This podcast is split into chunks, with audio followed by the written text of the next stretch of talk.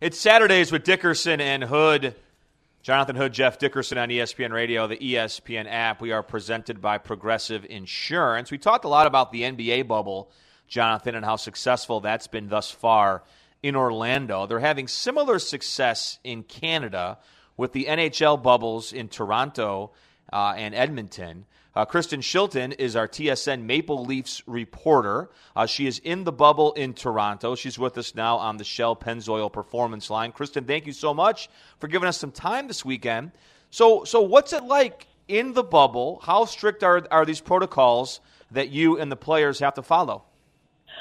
Well, the, the media and the players were kind of in uh, two different areas of the bubble. The, the players are in a much more restricted, um, very closed off sort of area. Uh, they have um, covered walkways and uh, you know only certain places that they're allowed to eat. Everything has to be coordinated in advance. They get bussed out to um, a sports field uh, that for some of them is about you know about 10 kilometers away from where they are. They get bussed over there so they can sort of run around outside in a uh, an enclosed environment, and then they have to get back on the bus and stay in that uh, contained area. So it's it's very very restrictive. There's not a lot of freedom, not a lot of outdoor time. Uh, for them, just a lot of, uh, you know, they're just spending a lot of time in the hotel or they're at the practice rink, but not much else going on for them. And then for media, we're uh, allowed on a different level of the arena from where they are. Uh, we have to be following very strict temperature checks and social distancing requirements and wearing masks all the time and and you have to leave and come only at your designated time so it's very very strict but so far i think they've conducted over a hundred or sorry over a thousand covid cases so far uh, and they have not had any positive tests so so far so good Kristen, Kristen, I want you to take us on a tour of the bubble setup. What is it like? Lead us in and tell us what it's like to be outside the arena and also inside the arena with the bubble setup. Yeah, so outside the arena, there's a there's a lot of um, you have a, a lot of barriers. They don't want anyone, uh, you know, sort of finding their way uh, inside of that sort of that enclave around the arena. They want to keep uh, the public out as much as possible, and that's the same around the hotels. Uh, everything is is cordoned off, so you can't even really see what's going on on like the patio decks or on the outside areas uh, either. So there's there's those restrictions first of all, and then uh, when when you go in, you have the the temperature checks, the medical checks. Uh, you have to go through. You have an app on your phone that uh, has to be verified by the person kind of checking you in. Uh, and then when you get up to the actual level in the arena where you're going to be, um, everything is, I mean, I have sort of my station on one level or one row, I should say, of the 300 level. And then my next closest colleague is, you know, on the opposite end, far away at their own little desk that has you know, covered in hand sanitizer and sanitizing wipes, and everything has to be wiped down immediately when you get there. And then uh, about every five minutes or so, a cleaning crew actually comes through and they lysol everything down, and everything's being wiped where you may have touched it. Uh, so that's it's it's a sort of uncomfortable in a way, in that you're not used to having so many people like wiping up after you and making sure that everything is sanitized. But obviously, it's very necessary. Uh, but it's a crew of, you know, it's about 50 people just around at all times making sure that every single thing uh, that could possibly be cleaned or taken care of uh, is, and, and are very, very stringent about how long you're in the building for and, and how, you know, how many people they have in there at a time. So uh, there's, there's a lot of work, obviously, that went into this, and then now a lot of people are making sure that every single detail is being carried out properly. Kristen Shilton, who covers the Maple Leafs for TSN, is our guest on Dickerson and Hood on ESPN Radio and the ESPN app. I have to imagine, Kristen, that Canadian hockey fans are going crazy not being able to go to these playoff games in person. I can't imagine how unhappy they are. I'm sure they're so thrilled that the sport is back and they can watch it on television and listen to the games and everything. But for them not to be able to go to a playoff game, how tough is that?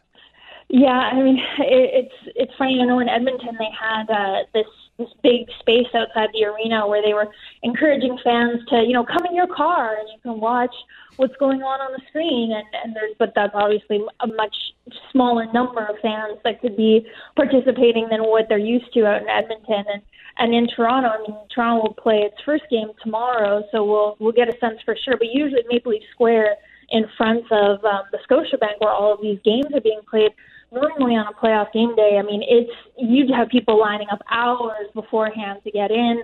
They're watching the game on the big screen. There's a, a stage and there's music and there's uh, it's a whole party atmosphere. And now uh, we only just got into uh, stage three of reopening here in uh, in Toronto, so it's only just that you can, you know, go to a, a get your hair cut again, let alone letting you outside uh, in that in that way. And they have uh, all of Maple Leaf Square completely closed off so that fans can't get in there. But I do think it's tough because that's part of you know sort of the joy of playoff hockey, and especially in Canadian cities.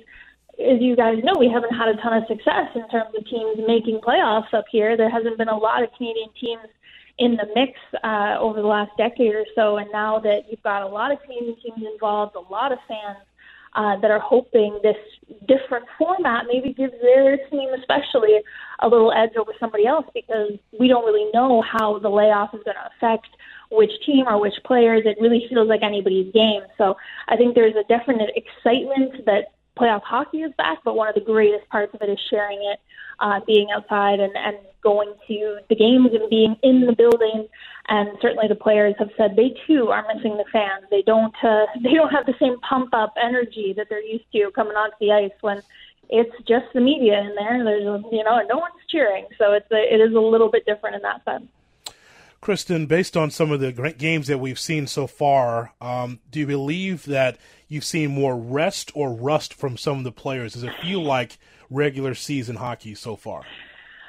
You know, I thought uh, the preseason was pretty much what I, or I should say, the exhibition schedule wasn't much of a preseason, just the one game per team. But I thought there was maybe just some some fatigue showing through a little bit, eh, especially later in games. There was a lot of sloppy play uh, in the late second and third periods of, of I think players as much as you practice and you played scrimmage games in phase three. There's just no substitute for going up against someone who's not on your team and who's going to give you a ride into the boards and who's going to, you know, be, be really um, pushing you and really driving you and trying to get the puck off you and, and you've got to catch up and there's there's all those little details you don't get until you're in a real game. So I thought that the uh, exhibition schedule there wasn't a ton of uh, of really great hockey, but I thought the first game today, especially, you see a fight in the first couple of minutes. You see uh, a ton of penalties though, so that just shows you there's uh, you know uh, coaches always say if there's stick penalties, those are just lazy penalties. That's you're behind the play. So that's how you know that there is some catch up there. There's there's definitely guys trying to get their feet back under them and remembering how to uh, you know to really execute at a high level without uh, taking those penalties. So it reminded me a little bit of the uh, the start of the regular season where you just see mistakes and you see some of those silly little plays that usually are out of everybody's system. You know, after a month or so, but this time around, you really got to clean up, uh, clean up your act quickly, and you've got to be not making those little mistakes that can end up having a big effect on the outcome. You look at the Rangers today. I mean, if you don't take that many penalties, uh, maybe you have a, a, best, a better outcome against Carolina. Kristen, um, if this works, and it certainly seems like the bubble setup is more conducive to sports working with the NHL and the NBA. We're seeing all these positive tests right now in Major League Baseball. I think there's a lot of apprehension here in the States that football, mm-hmm. the NFL, college football, if this works uh, and the NHL is able to, to play the rest of their season, you know, have this postseason uh, tournament and everything, um, and these other sports sort of falter here, what could this do to for the overall growth of the game? Not not in Canada, of course. I just mean in the states for some of these markets maybe that, that aren't as strong as like you know we're in Chicago here, Jonathan and I. So of course we're in a mm-hmm. very strong hockey market. But I just mean overall, if, if this works, how much could this benefit the NHL?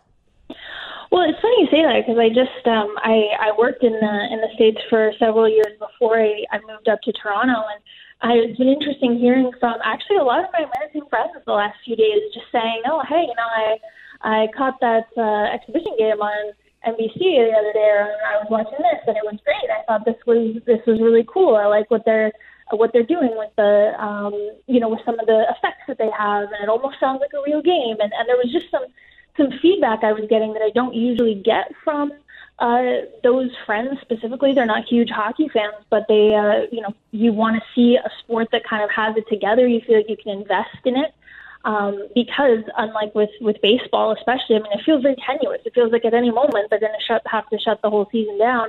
Uh, and you don't want to invest in something that feels uh, like maybe it's not so permanent. So I, I think it can do a lot because it's it's kind of like with with the NBA as well. Maybe you're not the biggest basketball fan, but it's the summer. There's not a lot of other programming on. Other shows um, specifically aren't in aren't be, even being made right now. A lot of production has shut down, and here you have, in my opinion, at least the best you know drama that there is, and that's live sports that actually means something. And uh, so I think just based on the first couple of days here and some of the feedback I've gotten, I think it can have a really big effect because it's it's a short term commitment to hockey. It's not a long term 82 game schedule. It's just two months of of hey, every single day there's going to be three hockey games on, and you know pick a team if you don't have one, follow along, see what happens.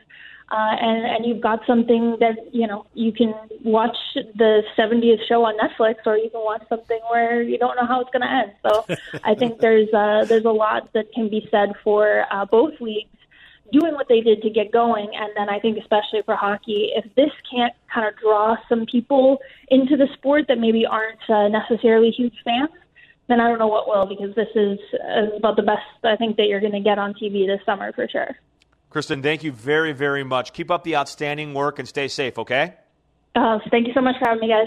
Kristen Shilton from TSN covers the Maple Leafs with us on the Shell Pennzoil Performance line. And check out ESPN Audio at home by telling Alexa to play news from ESPN. ESPN Audio at home is brought to you by Mercedes Benz Vans. Drive a Mercedes Benz van and find out how far an extra mile really goes. From customization and service to financial assistance, Mercedes Benz vans are ready for anything. Boy, you're looking at uh, one of the games we have on our monitor here in the Dickerson and Hood studios, the uh, Edmonton and Chicago going at it in the National Hockey League. That has turned into uh, Houston versus Dallas in the NBA last night. 5 2 Chicago through Ooh. the middle of the second. That's a ton of scoring. The hope just happy to be there Blackhawks, uh, 5 2 over Oiler. Hope you had the over.